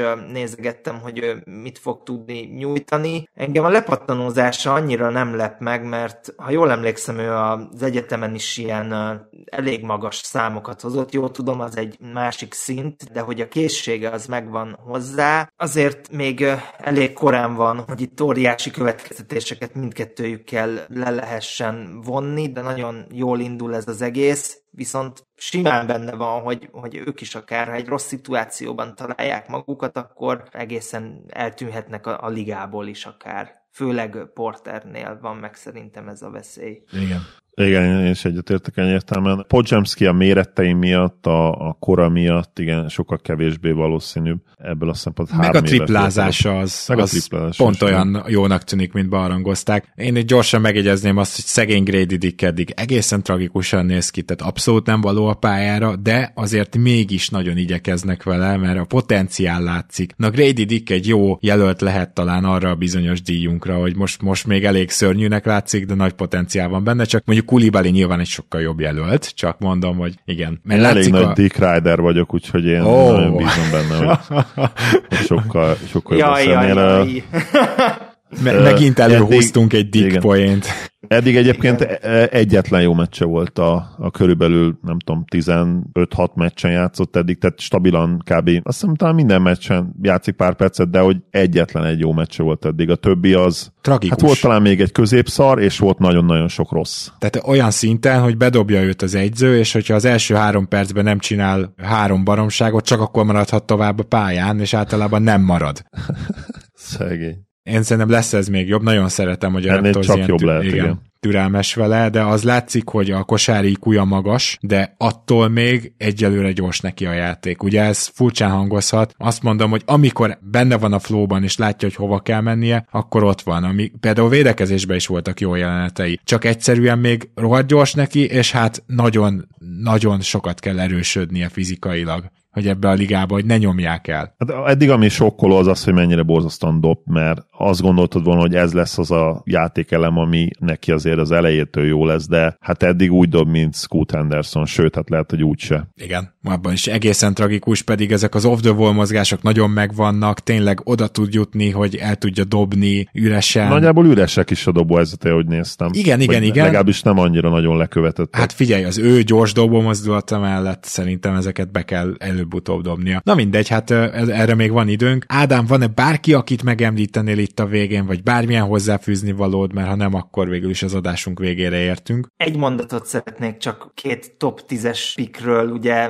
Taylor Hendricks és Jarvis Walker gyakorlatilag értelmezhetetlenül keveset játszott eddig. Nekem mind a kettő ebből a szempontból meglepetés. Úgy tűnik, hogy az Indiana tényleg mindent egy lapra feltéve támad, mint egy jó kis ilyen szuronyroham, a védekezéssel nem foglalkoznak. A jazznél meg, hogy Hendrix miért nem kerülhet be, az számomra egy rejtély. Lehet, hogy úgy gondolják, hogy ő annyira nem kész még erre az egészre, hogy tönkretenné az önbizalmát is, hogyha felengednék a pályára, fogalmam sem. Hát főleg a jazz helyzetében teljesen indokolatlan, hogy legalább nem tudom én ezt a csere 4-es, 5-ös szerepet megossza Kelly Olinyikkel, és akkor játszon egy 10 percet, ugyan már. Szóval teljesen értem. Igen, igen, nagyon fura ez Hardy-tól, és teljesen értem, hogy, hogy miért nem két perce van eddig a szezonban, tehát azért ez nonsens. Igen. Jó, de lehet, ő látja edzésen. Ő látja, nem. igen. Ezt akartam mondani, hogy lehet, hogy ő lát valamit, amit nem, de amit én látok az az, hogy ez most egy igazi maratoni adás lesz, ami szerintem nagyon szép ünnepe a keleten-nyugatonnak, ha már így a 700. adás egy ruki vacs lett, és ebben nagy-nagy segítségünkre volt doktor úr, Kovács Ádám, úgyhogy Ádám, nagyon szépen köszönjük, hogy csatlakoztál ma hozzánk. Nagyon szépen köszönöm a meghívást, és hallgasson mindenki még legalább 700 keleten-nyugaton adást, és hogyha emellé belefér az idejük, be a kedves hallgatóknak, akkor keressenek rá a Van Endodó podcastre is. Én is köszönöm, hogy itt voltál Ádám, és azon gondolkodtam, hogy mikor fogjuk majd felvenni az NC adásunkat, ugye hát lehet, hogy jó lenne még, hát nem tudom, mondjuk pont ez nem az a draft class lesz, ahol lehet, hogy még egy Igen, ez nem az a draft adás lesz. indokolt. Igen, de legkésőbb a March Madness előtt, akkor ugye március elején mindenképpen átbeszéljük a mezőnyt, meg nyilván majd a nemzetközi, bár akkor lehet, hogy abban az nem fogunk kitenni a nemzetköziekre. Mindenesetre nagyon köszönöm, hogy itt voltál. Köszönöm szépen a meghívást még egyszer, élmény volt, sziasztok! Én pedig akkor Zoli tőled köszönnék el. Köszönöm szépen az elmúlt 700 adást is, nyilván, és te, hogy Ádám... 609, á, 685-öt kb. Lehet, hogy lehet igen, igen, igen, valahogy, valahogy úgy. Egy adás volt, amiben meg én nem voltam. Úgyhogy... Akkor igen, magadnak 690. nem baj, ketten együtt azért simán összehozzuk a 700-at, és ahogy Ádám mondta, majd a következő 700-at is esetleg megpróbáljuk. Úgyhogy ez szép én, én benne vagyok, amíg a, ahogy mondani szokták, amíg a kerekek le nem esnek Verdáról, aztán ma meg, meglátjuk, hogy, hogy még egy közhelyet pufogtassak, hogy mit, mit hoz az élet. Atya úristen, gyorsan fejezzük be ezt az adást. Szia Zoli! Örülök, hogy itt lettem. Szia Gábor, sziasztok! Kedves hallgatók, hatalmas pacsi, hogy velünk tartotok, akár aki a 700. adását hallgatja velünk, akár aki az elsőt. Köszi szépen, hogy itt vagytok. Azt is, hogy ennyien támogattok minket patreon.com per keleten nyugaton a cím, jól tudjátok, és hamarosan jövünk újabb adással, addig is minden jót, sziasztok!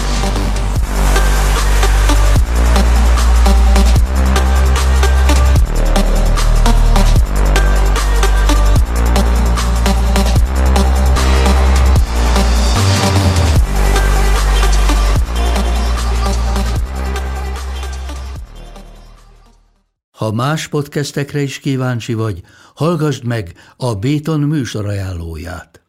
El tudod képzelni, hogy a podcastet, amit éppen most hallgattál, fél év múlva már a mesterséges intelligencia generálja? Mi sem. De ha érdekel, eljött már a gépek lázadása. Hallgass bele az Embertelen podcastbe. Orsós Lajos vagyok, a műsor házigazdája. Egyelőre még élőben. Egyelőre. Fedezzük fel együtt, hogyan ismerkedik, randizik, mesél és vitatkozik Betty és Péter, két teljesen mesterséges intelligencia. Lajos, a podcast címét mond még egyszer, Léci. Oké. Okay. Embertelen podcast. Ez a műsor a Béton közösség tagja.